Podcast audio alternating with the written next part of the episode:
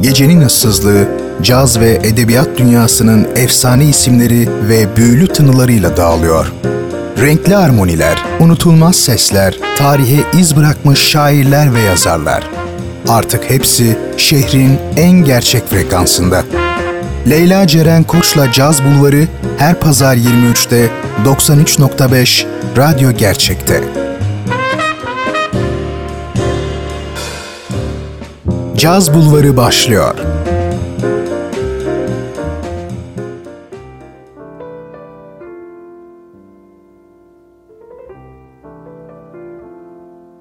Şehri caz ve edebiyatla buluşturan adres Caz Bulvarı'ndan herkese iyi geceler sevgili dinleyenler. Ben Leyla Ceren Koç'la birlikte 93.5 Radyo Gerçek frekansındasınız ve bu haftada her pazar gecesi olduğu gibi birbirinden muhteşem tınılarla birlikte çok önemli bir ismin hayatından eserlerinden bahsedeceğim. Bu hafta bahsedeceğim isim ise edebiyat dünyasından olacak. Özgürlük ancak ve ancak insanlara duymak istemedikleri bir şeyi söylediğimizde bir anlam ifade eder. Veya bütün hayvanlar eşittir ama bazı hayvanlar daha eşittir sözleriyle tanıdığımız 1984 ve Hayvan Çiftliği gibi kült eserlere imzasını atmış roman ve deneme yazarı, gazeteci George Orwell'dan bahsedeceğiz bu akşam. Fazla söze gerek yok, zaman kaybetmeden başlayalım diyorum. Caz Bulvarı başlıyor. Hoş geldiniz.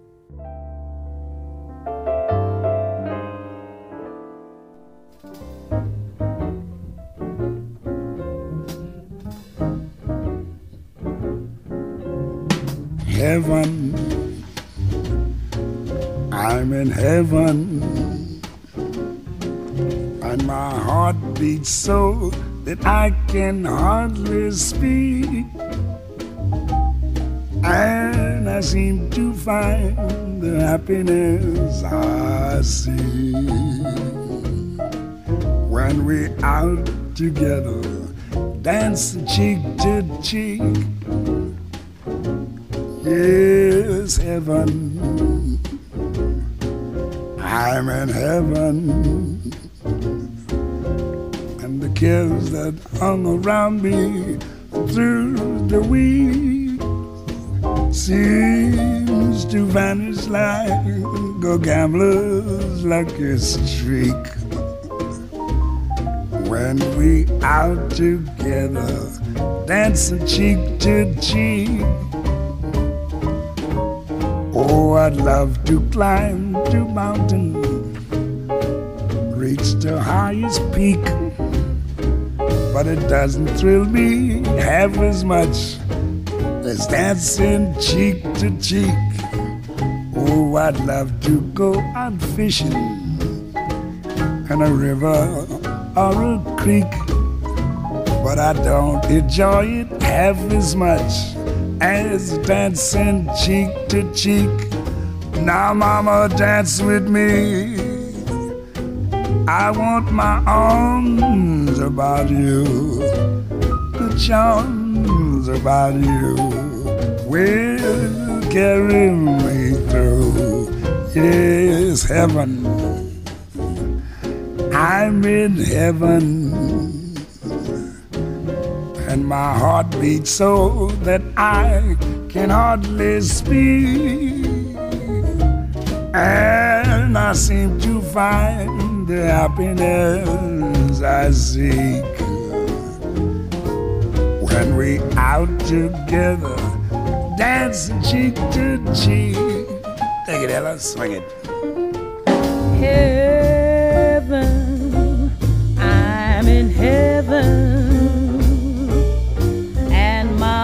heart beats so that I can hardly speak. And I seem to find the happiness I seek when we're out together, dancing cheek to cheek. Heaven,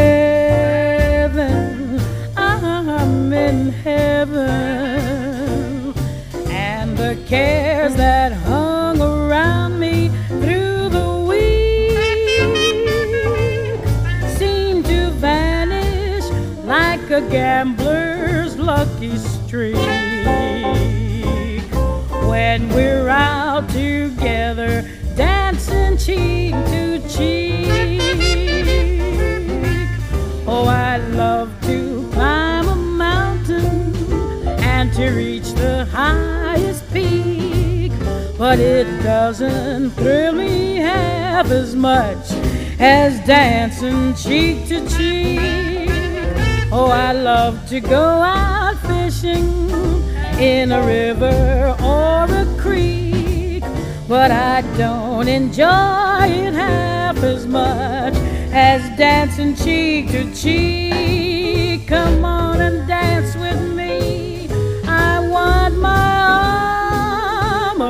The charm about you will carry me through to heaven. I'm in heaven,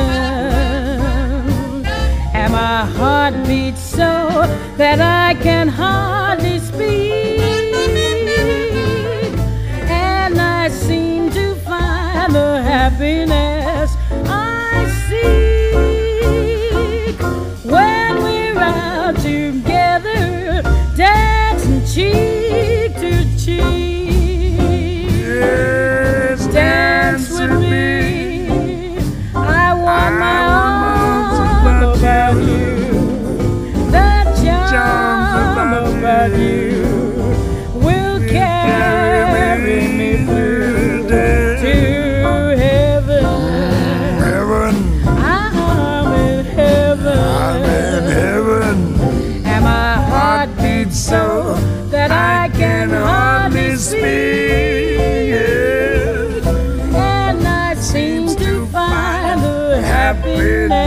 side, side.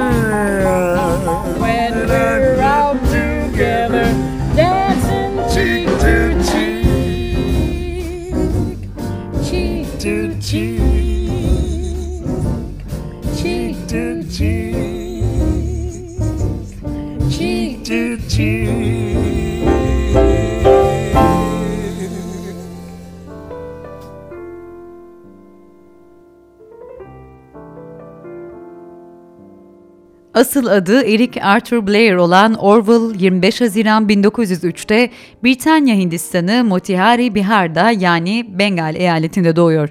Büyük dedesi Charles Blair, Dorset'te Westmoreland kontunun kızı olan Lady Mary Fane ile evlenen ve Jamaika'da ekimsiz bir toprak sahibi olarak zengin bir adam.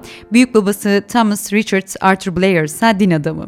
İşte böyle bir geçmişe daha doğrusu nesle sahip olan Orwell tüm bu soylu denilebilecek geçmişe rağmen aileyi lower upper middle class yani üst sınıfın altında orta sınıf bir aile olarak nitelendirmiş ki hayatını anlattıkça anlayacaksınız gerçekten ciddi maddi zorluklarda yaşıyor kendi hayatı boyunca.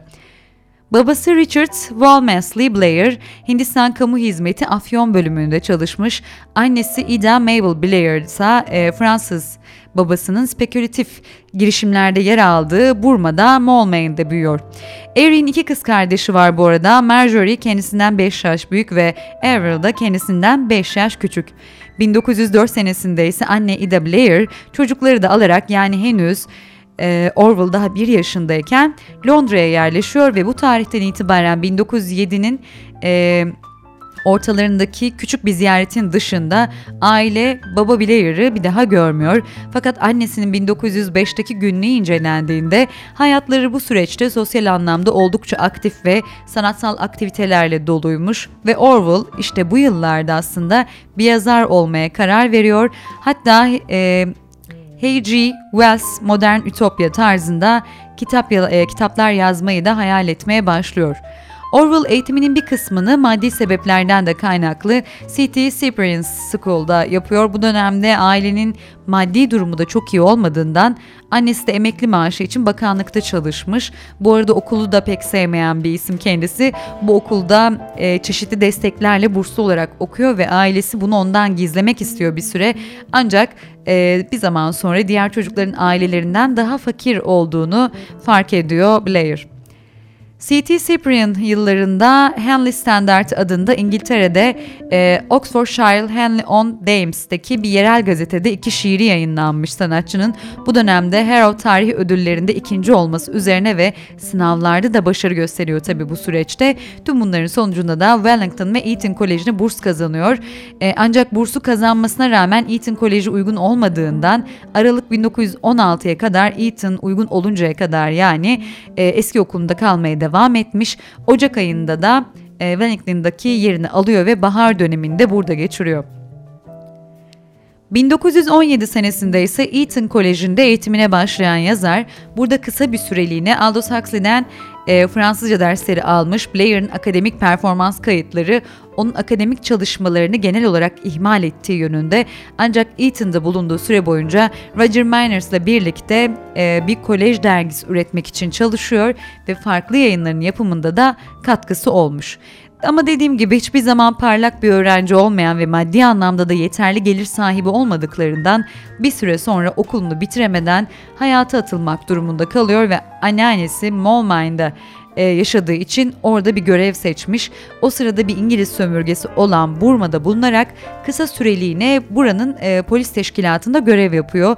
Bu memuriyet döneminde şahit olduğu acımasız uygulamalarsa emperyalizme karşı geliştirdiği derin öfkeye katkıda bulunmuş diyebiliriz rahatlıkla. 1922 den 28'e kadar e, bu görevi sürdüren Blair daha sonra Hint İmparatorluk Polis Teşkilatı'ndan yazar olmak için istifa ediyor. Bu yılları ile ilgili anılarını ise 1933 senesinde yayınladığı Burmese Days isimli kitabında toplamış. Şimdi sevgili dinleyenler Orwell'ın hayatına devam ederken güzel bir iki eserle pazar gecemizin keyif standartını yükselteceğiz ve Sonny Rollins dinleyeceğiz. İki harika eser gelecek. Öncelikle C.T. Thomas, ardından da You Don't Know What Love Is.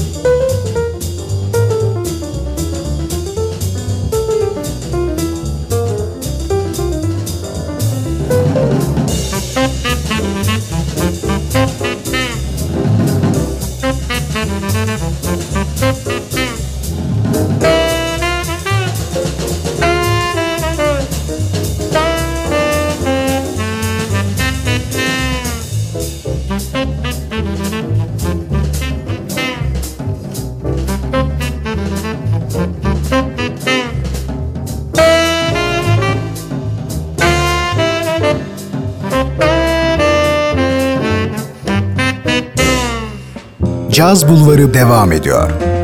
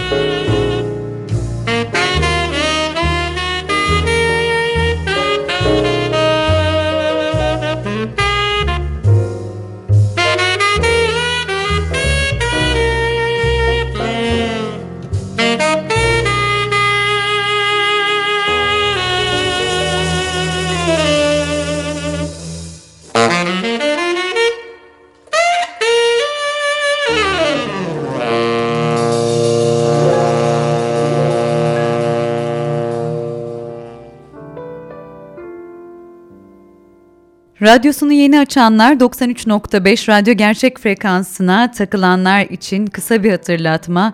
Caz Bulvarı'ndasınız sevgili dinleyenler ve uluslararası üne sahip kült bir yazar George Orwell'dan bahsediyoruz.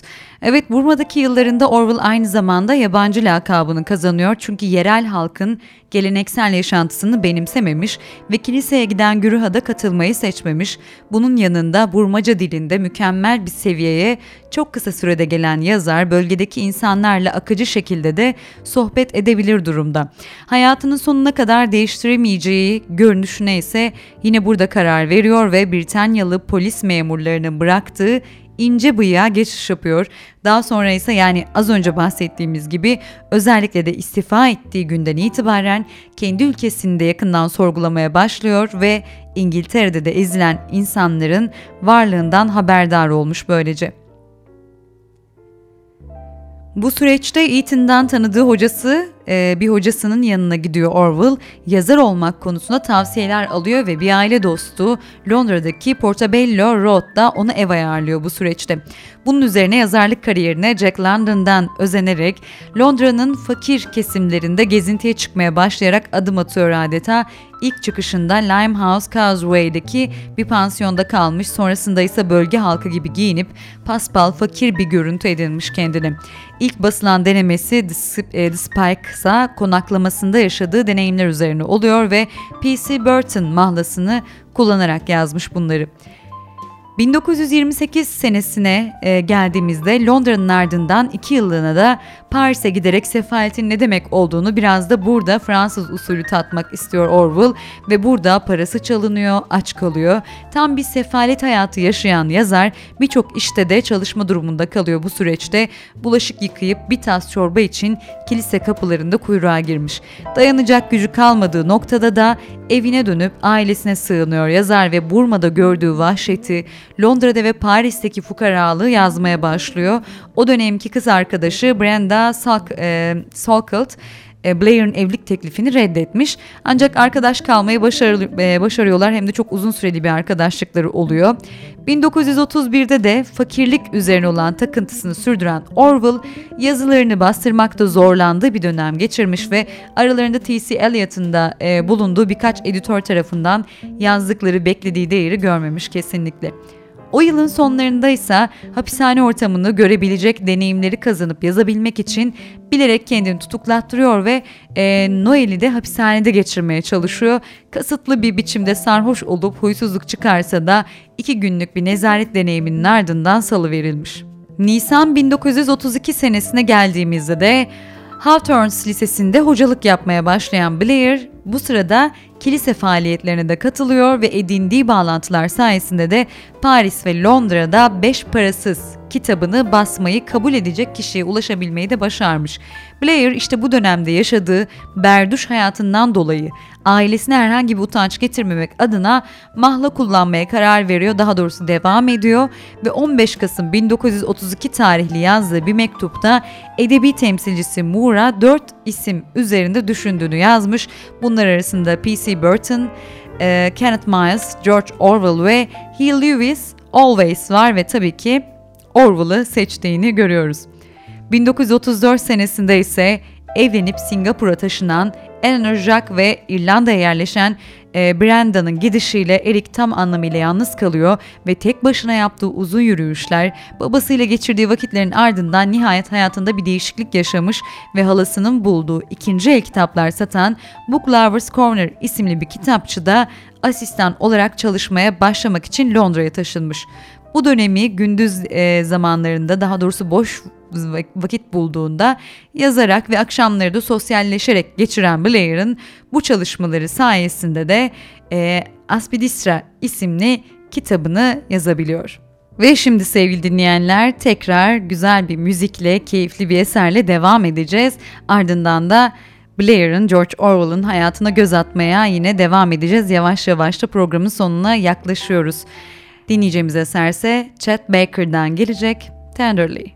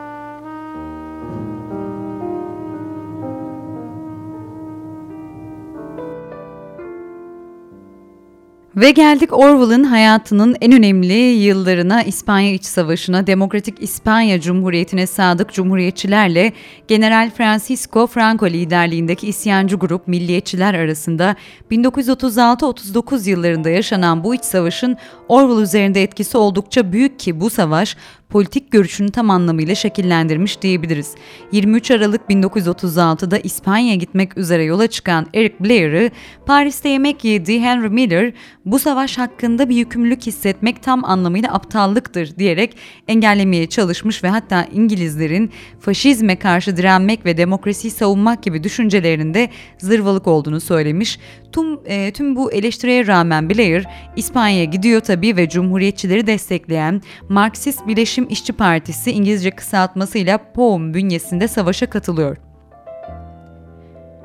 Erik savaşın nispeten daha sakin geçtiği bir cephe olan Aragon'a gönderilmiş ve polis eğitiminin getirdiği üstünlük sayesinde de onbaşı rütbesine yükselebilmiş. Bu sırada İngiltere'de bıraktığı eşi Eleanor ise e, Cumhuriyetçiler safındaki ve aynı zamanda Blair'ın komutanı da olan George Scope'a ulaşmış ve İspanya'ya yanına kadar gelmiş. Blair Nisan ayında ise Barcelona, e, Barcelona'ya döndükten sonra tekrar cepheye iniyor.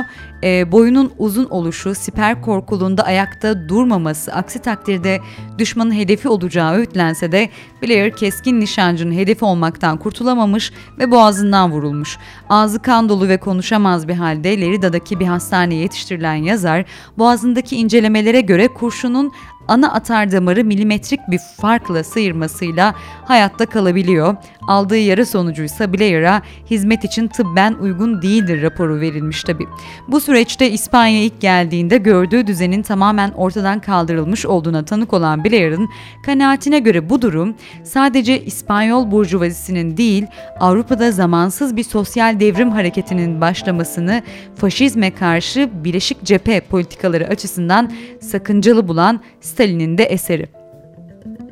1937 senesinde ise karısıyla birlikte İspanya'dan kaçıyor yazar çünkü burada savaşın milliyetçilerden yana dönmesiyle birlikte Blair ve partisi Troçkizmle suçlanmışlar.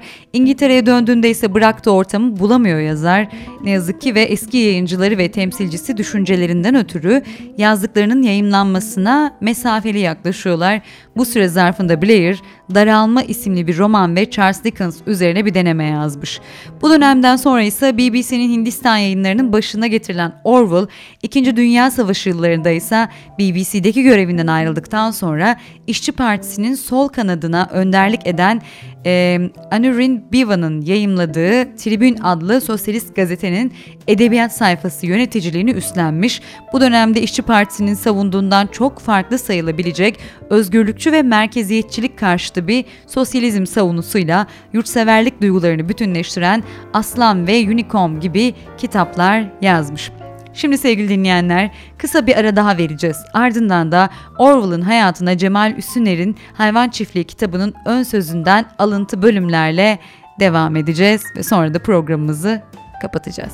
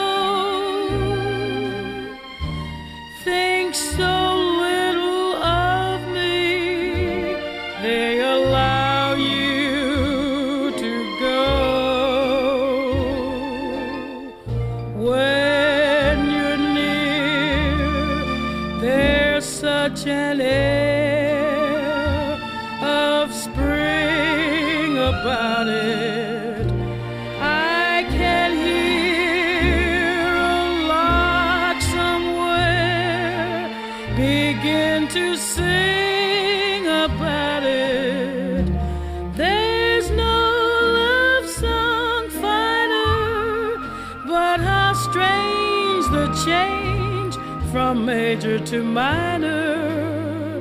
Every time we say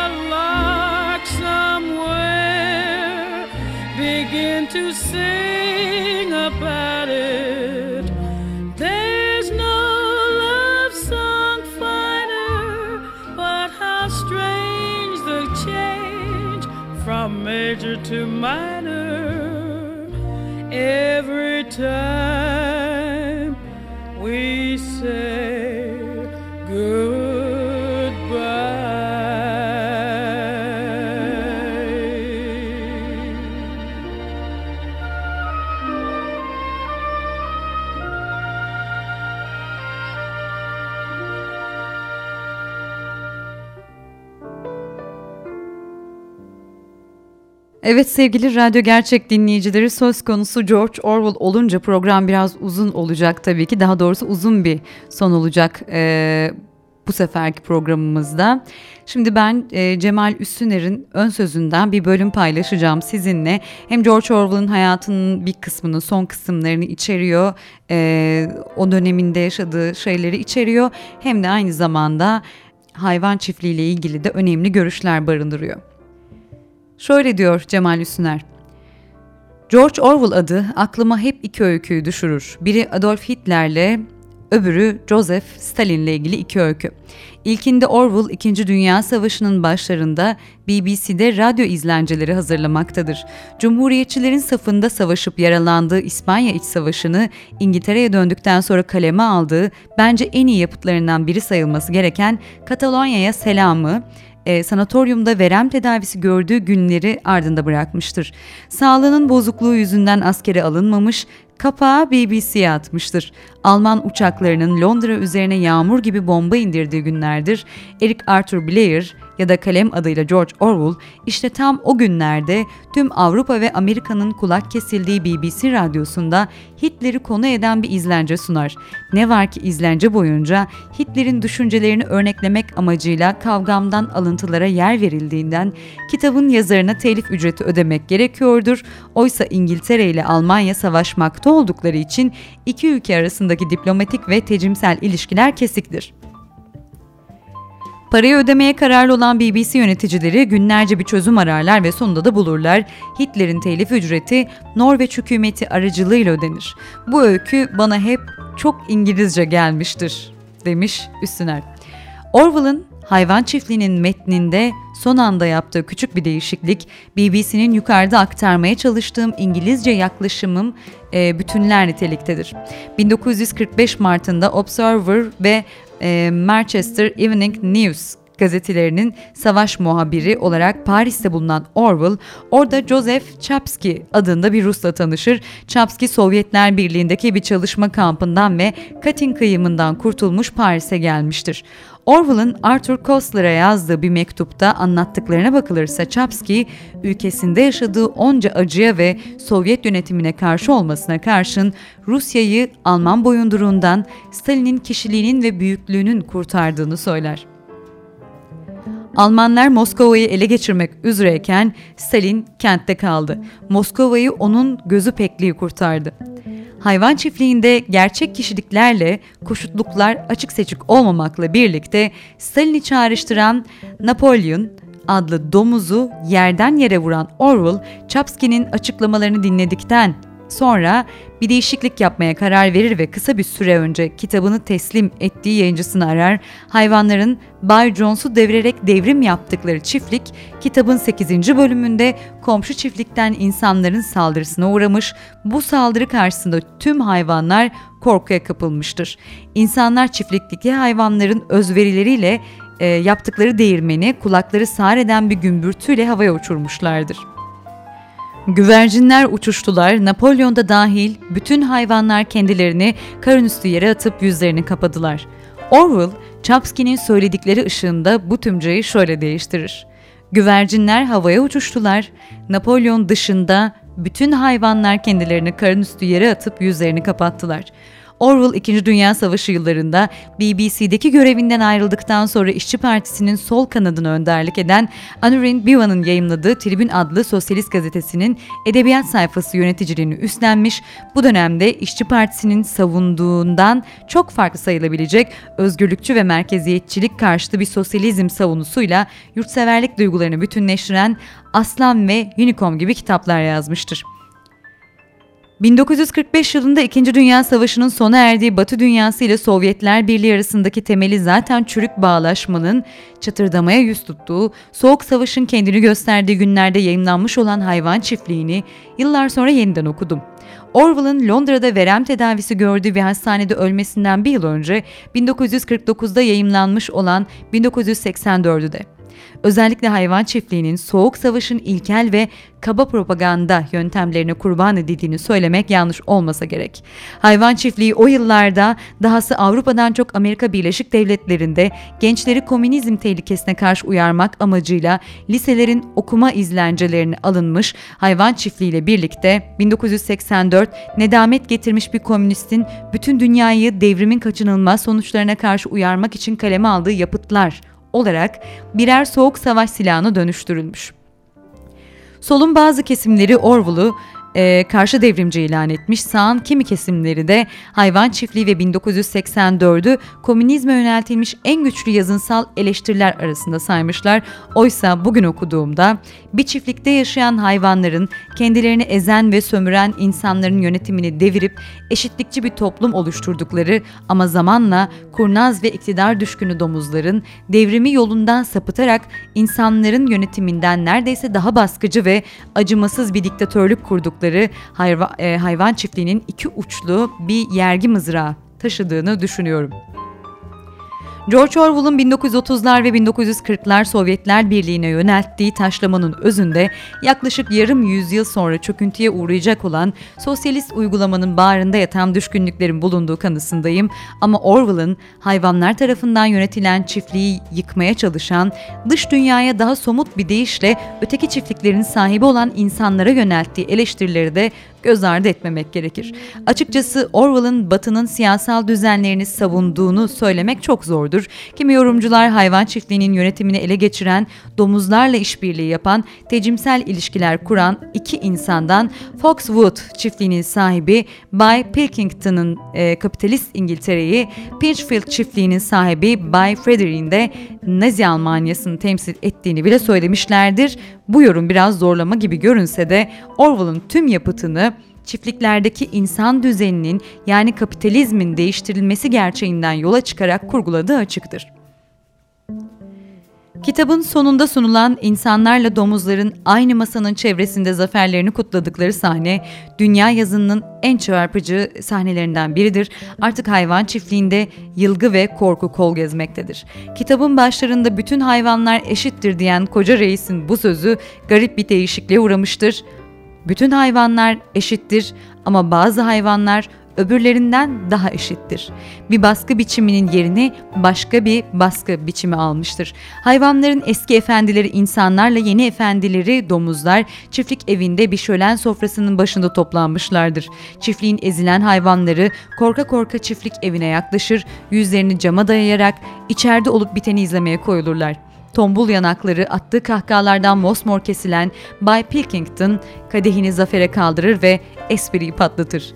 Siz aşağı kesimlerden hayvanlarınızla uğraşmak zorundasınız. Biz de bizim aşağı sınıflarımızla uğraşmak zorundayız. Dışarıdaki hayvanlar tam o sırada içeridekilerin yüzlerinde bir tuhaflık sezerler.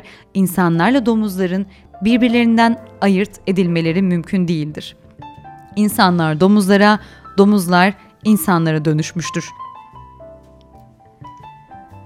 Evet sevgili Caz Bulvarı dinleyenleri işte Cemal Üstüner'in yorumladığı hem bir hayvan çiftliği hem de dediğim gibi e, yazarın son yıllarına dair e, bir ön sözü sizlerle paylaştım.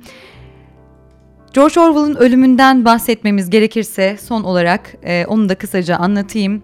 Ee, ölümüne giden yolda Orwell'ın hikayesi oldukça ilginç. 1946 yılında Observer gazetesinin editörlerinden olan David Asser e, şehirden uzaktaki İskoç çiftlik evini Orwell'a 1984 kitabını yazması için verir. Orwell bu çiftlikte elektriksiz, dünyadan uzak ilkel bir yaşam sürdürmeye başlar. Ortamı ve suyu e, ısıtmak için gazlı soba kullanır. Parafin yaktığı fenerin ışığında çalışır. E, onu dünyaya bağlayan tek şey pilli radyosudur bu sırada. Sağlığı bu ortamda iyi değildir tabii. Yayıncısına 1947 yılı Mayıs ayında yazdığı mektupta kitabın üçte birini bu koşullarda ancak bitirdiğini söylüyor. E, yayıncının baskısıyla Kasım ayında kitabın taslağını bitirmeyi başarmış. Taslağı cilalamak için Orwell'ın 6 ay daha e, 6 aya kadar daha ihtiyacı var ancak e, fakat bir felaket yaşar. Evlatlık aldığı oğlu eşini yitirdikten sonra oğluna bakan baldızı Avril ve yakın dostlarıyla çıktığı bir tekne gezisinde neredeyse boğuluyorduk dediği bir kaza geçirir. Su çok soğuktur ve bu kazanın ardından Orwell'ın ciğerleri iltihaplanır. Orwell işte kitabın üçte ikisini değiştirmesi gerektiğini düşünür. Bu sırada bu nedenle hastalığına rağmen ateşli bir şekilde çalışmasını sürdürür. Kendisini ziyarete gelenlerin sesini üst kattaki çalışma odasından duyarak kitabın içine sinmeyen bölümlerini yeniden yazar. Tüberküloza yakalanmıştır. Hastaneye yatıp çıksa da yazmaktan vazgeçmez. Editör Ezra Garip olsa da yatakta yazmayı tercih ediyorum. Kanlı kitabın son bölümleriyle cebelleşiyorum der. Birkaç hafta içinde 125 bin kelimeden oluşan kitabı nihayet bitirir. İsim konusunda hala kararsızdır. Bu nedenle Ezra iki isim birden sunar. E, bu Orwell'ın zamana karşı bir yarışı olur tabi. Kitabın edisyonu editörlerin desteğiyle 30 Kasım 1948'de biter. Yayıncısı, e, yayıncısı Fred Warburg 1984 isminin satışları daha kolaylaştıracağını düşünerek kitabın adını belirler. Aile içi bir sohbette Warburg okuduğum en dehşetengiz kitaplardan biri diyor bu kitap için. Eğer 15-20 bin kopya satmazsak bizi vurmalılar demiş. Nitekim kitap tüm dünyaya yayılarak milyonlarca satılır. Orwell kitabı bitirmek için yatmadığı hastaneye artık gitmek zorunda kalmıştır. Kitap 8 Nisan 1949'da basılır. Uluslararası alanda eleştirmenler kitabı bir başyapıt olarak nitelendirirler ve hatta Winston Churchill doktoruna bu başyapıtı iki kez okumasını bile tavsiye etmiş. Kasım 1949'da ise Orwell hala hastanede tedavi görüyordur ama bu onu yeniden evlenmekten alıkoymaz. Hastanede kıyılan nikahla Sonya Bownell'la evlenir. Mutludur, kitabını bitirmiştir, evlidir ve yeni bir yıla giriyordur. Ancak ölüm peşini bırakmaz. 21 Ocak sabahı iç kanama sonucu hastane odasında yalnız başına yaşama veda eder. Orwell'ın yazma aşkı kendi yaşamına mal olsa da geriye insanlar için çok büyük bir e, miras kalır gerçekten. Evet sevgili Caz Bulvarı dinleyenleri bugün diğer programlarımıza kıyasla belki biraz daha uzun bir program olmuş olabilir ama dediğim gibi konu George Orwell olunca e, kısa kesmek pek mümkün olmadı. Umarım memnun kaldığınız bir program olmuştur ve umarım George Orwell'ı hala okumadıysanız, onunla hala yollarınız kesişmediyse bu program vesile olur. Haftaya pazar yeniden buluşmak üzere sevgili Caz Bulvarı dinleyenleri. Caz Bulvarı sona erdi. Herkese keyifli bir gece diliyorum. Hoşçakalın.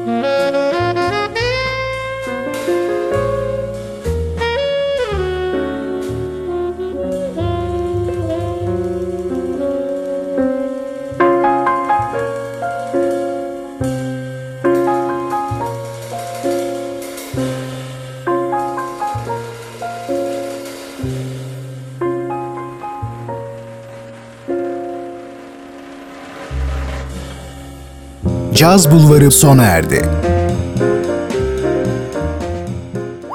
Bu program hakkındaki düşüncelerinizi dinleyen et radyogercek.com adresine mail atarak bize ulaştırabilirsiniz.